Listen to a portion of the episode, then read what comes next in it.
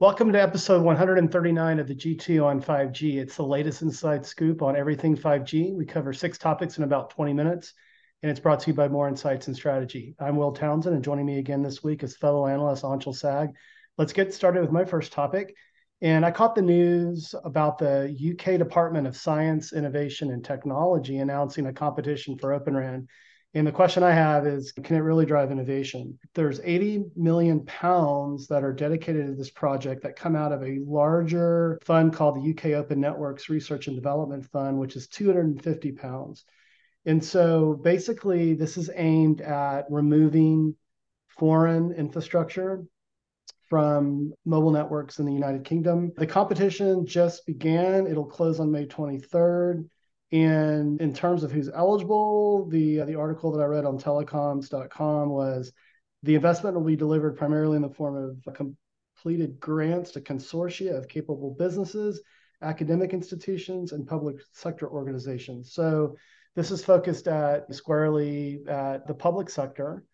But hey, I know I think anything is a good thing. Open RAN is has traditionally been very cost optimized, not performance optimized although there have been companies like Qualcomm that have been addressing that with accelerators and that sort of thing. You and I have talked about that on prior podcasts, but what's your take on this? I think it's a necessary effort. I think the good part is that this is a government understanding that the that there's very likely not going to be a market solution for this problem if they really are pushing for eliminating vendors that they are not considered national security safe. So I, I think that plus just bolstering the overall security of networks, I think is ultimately important. If anything, I would actually treat this as more of a network security program. And as a component of that program would be to fund the activities of Open RAN companies or startups to deliver solutions that address the problems that the UK government, other Five Eyes governments have, right? Because mostly it's Five Eyes governments that are following this regime of changing over networks. If you look at Germany,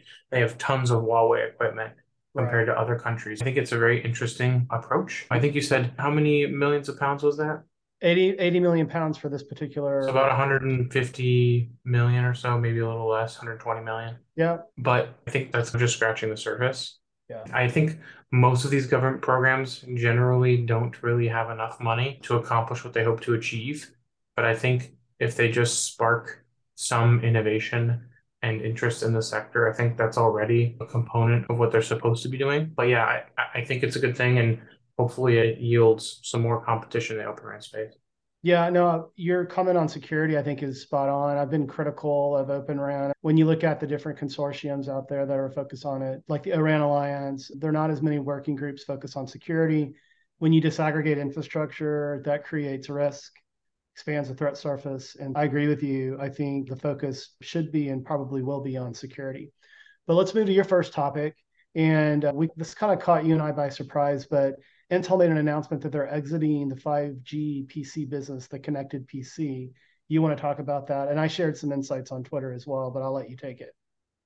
Yeah, so actually, they weren't really trying to make news about this, but that's usually when news gets generated. Yeah. The interesting part is that I reached out to both Intel and MediaTek about this situation because this is a, a joint partnership between Intel and MediaTek in the sense that MediaTek is the modem supplier while Intel is the platform and the integration. So yeah. MediaTek delivers a chip and some of the capabilities in that modem, and then Intel pretty much takes it the rest of the way all the way to the OEM and helps it get integrated. And there were quite a few designs that they were really gaining some momentum with this project, but it was a, sh- a former shell of itself in the sense that originally its purpose was to integrate Intel modems uh, into Intel platforms. But I believe since 2019, the Intel modem business has ceased to exist. Right. Um, and was sold off to Apple for about a billion dollars, which I think Apple got a deal on. Right. Now, that said, Apple has been working on those modems, building their own modems using some of this IP and the engineering talent that they had. And it's been four years and they still haven't delivered a product. It's questionable whether or not that program really was viable to begin with. But yeah, Intel said that this is part of them pursuing their more manufacturing focused strategy. And I guess part of that means cutting programs. Um, and this program was both LTE and 5G modems, but it does not impact their Wi Fi, Bluetooth, or Ethernet businesses, networking, Edge, or Thunderbolt. It's just the modems. And as I said, the modems are from MediaTek, but I did ask MediaTek for their opinion or their statement on this. And they said that they have a strong history of delivering global wireless solutions and continue to make investments in their wireless modem platform beyond the smartphone into PCs and other devices. They will continue to work with Intel on the wireless modem technology transfer to support their existing customer base and future partners. So it sounds like MediaTek is open to taking whatever customers Intel and helping them transition to MediaTek since they were already using MediaTek modems. But I do think this will probably drive up the cost of 5G modems and PCs. And I think it will also push more OEMs towards Qualcomm if they're looking to do an integrated 5G mm-hmm. because the only really fully integrated solutions are going to be MediaTek, Qualcomm, and Apple once Apple does ship but MediaTek doesn't ship in PCs on, on the processor side. They only ship in PCs on the modem side. So they do have some Chromebooks, but we haven't really seen a Windows PC from them yet. And it'll be interesting to see if that happens. But right now, Qualcomm is the only game in town when it comes to a 5G PCs. Yeah, I agree. This isn't good from a bill of material perspective. I think that there's a bigger issue around just the connected PC platform in general and easing provisioning. And now we have eSIM. Apple, with its latest iPhone announcement, broke open the gates with respect to and driving adoption there. And I think eSIM will provide a cleaner, faster path to provisioning. And I think the mobile network operators are going to need to partner a little more strategically with the PC OEMs like the Dells and HPs of the world and Lenovo's of the world to make that whole business viable both from a hardware standpoint, because it burdens the hardware, but also just from an activation standpoint. But with that, let me move to my second topic, and I want to talk about Mavenir. And there was an article uh, that was published on Fierce Wireless talking about their strategy in pursuing 5G Open RAN hardware. And it got me thinking, is Mavenir stretching itself too thin? So on prior podcasts, we've talked about the company They've had a few reductions in force. They've had to refocus their efforts. I think they sized the market incorrectly. They hired to that and they had to fire to that. And in this particular article, they talked about OpenBeam, which is the brand for their radio, and their CTO. And I'm not going to, Bejoy is his first name. I'm not going to attempt to pronounce his last name, but he basically states that Mavenir never intended to be in the hardware business, given the drive for domestic suppliers, they felt that they had to participate and provide a product. But that doesn't make a lot of sense to me because you've got very well established players that are doing radios like Airspan Networks and JMA Wireless. Now, Airspan has had some stumbles. They had a SPAC or something that didn't quite um, wind out correctly. I did like their ticker symbol. It was MIMO. But for me, that that doesn't really add up. I feel like on your kind of your pick your RAN flavor, I think th- there are enough options out there. And it's just, I think here is focused on something they've traditionally been very strong in software and orchestration and that sort of thing. I don't fully buy what their CTO was was quoted as saying in that Fierce Wireless article, but I, I don't know if you caught this article or if you have any comments before we move on to your second topic. Bit. Uh, yeah. I don't know how it came up, but you and I might have even talked about it. But the one thing I'll say is when software companies suddenly become hardware companies, it usually doesn't turn out well. Right. Or it takes many iterations for it to succeed. And I'm not sure that Mavenir necessarily has that luxury. I don't believe so either. So time will tell. But let's move to your second topic. And GTC 23 was this week, and you and I were participating in lots of those virtual sessions and you want to provide some insights on a couple of those announcements. Yeah, there were quite a few 5G sessions, which I thought was awesome. Yeah. I think you and I both participated in some of those. The good thing is this is their last virtual GTC. Next year will be in person. I don't know where it'll be, but the inkling is that it won't be in San Jose anymore.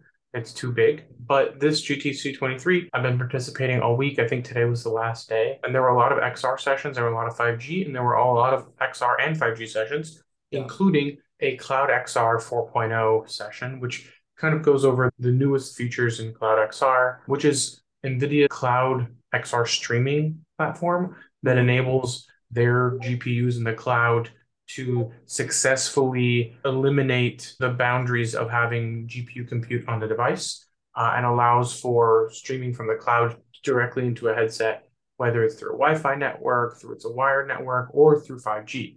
So this iteration of CloudXR is very much focused on enabling 5G. I see CloudXR even being used in a ton of different ways where compute is just remote.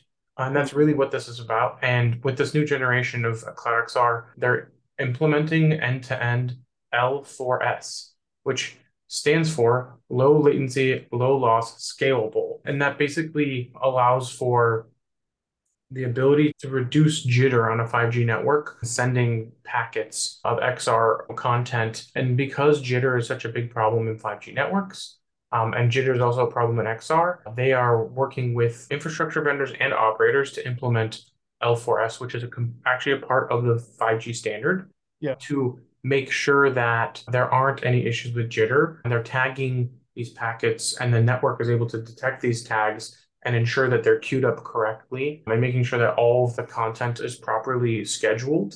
Uh, mm-hmm. And as a result of that, when the operator implements L4S, it works seamlessly for the application developer, and they don't have to really worry about what's going on the network side because it's all designed to work together. And the cool thing is that it sounds like a couple operators are already on board. They didn't say which operators they were, but they said they were working with Ericsson, and Ericsson helped them build this solution. So clearly, if Ericsson's involved, there's going to be some Ericsson customers that are probably going to implement this. Yeah. But it's very promising for XR and 5G. And it's the kind of stuff that I love to see out of conferences like this because it's like really meaty information that helps us understand where the industry's at and where developers can take advantage of these technologies and not just talk about what the potential is endlessly. The good thing is they said that it'll actually be shipping in Q2 which is next month, and that'll be like a preview. And then mid Q2, so like maybe May timeframe, it'll be public. So it's a very quick, you know, release. It's not coming out at the end of the year, and hopefully we'll see some really big improvements in how XR applications are de- deployed with remote rendering at the edge. That's awesome. And I'll just comment. I participated in several sessions as well. And one big takeaway for me was the announcement that NVIDIA made with AT&T how they're helping with their with NVIDIA's AI platform help AT&T do intelligent truck rolls and routing, improve the speed of network deployment and performance, and really lean in to what NVIDIA has built very impressively with its with its AI platform to bring intelligence to arguably one of the largest mobile network oper- operators on the planet. Great stuff. Let's move to my third and final topic. And I want to talk about a Forbes article that I posted this week. It was on Wednesday. Go ahead at Willtown Tech if you want to read about it. But I wrote about NTT's partnership with the city of Las Vegas and I made an allusion to the movie Get Smart. This is all about private networking and smart city deployment in a very high level, I've I spent last year a couple different sessions with Michael Sherwood. He's the chief technology and innovation officer for the city of Las Vegas. Really great guy, very humble, very approachable. And we were really talking about some of the things that Michael was wanting to facilitate through these smart city deployments to serve not only residents of Las Vegas, but also visitors. And the use cases that are leveraging 5G focus on improving remote learning, connectivity and the associated applications, uh, bolstering security through intelligent monitoring and lighting systems in parks and venues and traffic congested areas. And then finally, delivering robust connectivity for residents, including broadband access to those that are underserved in the poorer parts of the city. And I saw that firsthand. So I had never been down to the city center. It's well past the strip of all with all the casinos. And beyond the city center is a lower socioeconomic area. And Michael tells me that many don't have basic internet access. And I assume FWA will be a part of that as well. And another uh, interesting investigation that he shared with me, they're leveraging NTT and Celona with CBRS spectrum to do a lot of these private network deployments. But he is also experimenting with millimeter wave in certain parts of the city for computer vision applications and that sort of thing. Getting back to that that that that security sort of stuff to to improve just the overall security for visitors that go there because lots of people like to go to Las Vegas. Lots of people like to overconsume booze and food and whatever. And sometimes you find yourself in a precarious predicament. And that's not unlike any city in the US. But um, but if you want to learn more, go hit my Twitter feed. And I spent a lot of time talking through that. And it's a really innovative partnership. And this kicked off actually at Mobile World Congress Las Vegas in September. And then when I was in back in Las Vegas for another event, I met with Michael in person downtown. But you want to add to that before we move to your third and final? No, just that I was going to say that Las Vegas is definitely one of the cities that's trying to experiment uh, as much as possible with new technology to yeah. elevate the city and its its its access to those technologies. Like Halo was one of the first companies to launch like a semi-autonomous driving service there. There were some other companies like Aptiv that launched self-driving vehicles there. T-Mobile was one of the first. Vegas was one of the first cities that they launched their 2.5 in. Um, you even go way way back, way back. WiMAX was Vegas yeah. was one of the first cities to launch WiMAX. Clearwire, yeah, that's a blast. So I think Vegas is definitely trying to be an innovative city. When you look at what they did with at CES, I drove around and they're doing a lot of like smart city, vehicle to vehicle to infrastructure kind of innovative POCs, trying to figure out how to make people safer and vehicles safer. So it's really interesting to see Vegas is continuing to push down this path and figure out how they can make their city better for all of their citizens and even yeah. visitors. Yeah, and just a final note: the city and in claim that this deployment represents the largest municipal deployment in the United States. Although I did meet with an executive with NTT at Mobile World Congress, and he said, "Stay tuned." They're partnered with Cisco, and I think with Cisco, NTT can do some really big things with private 5G. So with that, let's go to your third and final topic, and you want to talk about Huawei, and they've announced some new phones, right? Yes. So in a China only event, Huawei announced I want to say four phones. They announced the P60 series, uh, which include the P60 Pro and P60 Pro Art, as well as the Mate X3. And what's really interesting about these devices is that they are pretty competitive on camera specs, display technology, fast charging. They support up to 66 and 88 watts. So maybe they're not as fast as some other OEMs. Um, they've got big batteries. They're fairly sleekly designed. However, they are limited to using 4G LTE and they're only using Snapdragon 8 plus Gen 1 chips. So they're mm. actually one generation behind where all their Chinese OEM competitors are. And they don't only have LTE. It's really interesting because these are going to be their flagship devices. Obviously, the P60 Pro and the Pro Art and the Mate X3. But the question I'm really wondering is can it really be a flagship phone if it doesn't have 5G, especially yeah. today with all of the capabilities that 5G is starting to enable and you know how long people are holding onto their phones for can you really still be on 4G and be paying as much as you would for a flagship device? I think it's going to be a very uphill challenge for them, but I think uh, it's been an uphill challenge for them ever since they they got banned and I think it's going to be really challenging for them to sell like a Mate X3 for almost $2,000 with only LTE. I agree. Yeah, Huawei has done some beautiful design. They have a design studio in Paris and they do things with paint and finishes and just beautiful design and they integrate high-end optics and that sort of thing. But I, I agree with you. A flagship phone has to have a 5G modem in it straight up. And they're banned from having them. Yeah. I don't really know what to think of their business or how it will survive, yeah. but it's a tough call. I don't really know who's going to be buying those. Yeah. Interesting. Hey, my friend, it's been another great podcast this week. Why don't you take us home? Absolutely. We hope our viewers and listeners found this week's topics interesting. If anyone out there would like to provide insights on a specific 5G topic for a future podcast, please reach out to us on social media. Will is at Willtown Tech, and I'm at Anshel Sag. We hope you have a great week and please to forget to rate us and subscribe and tune in again next week.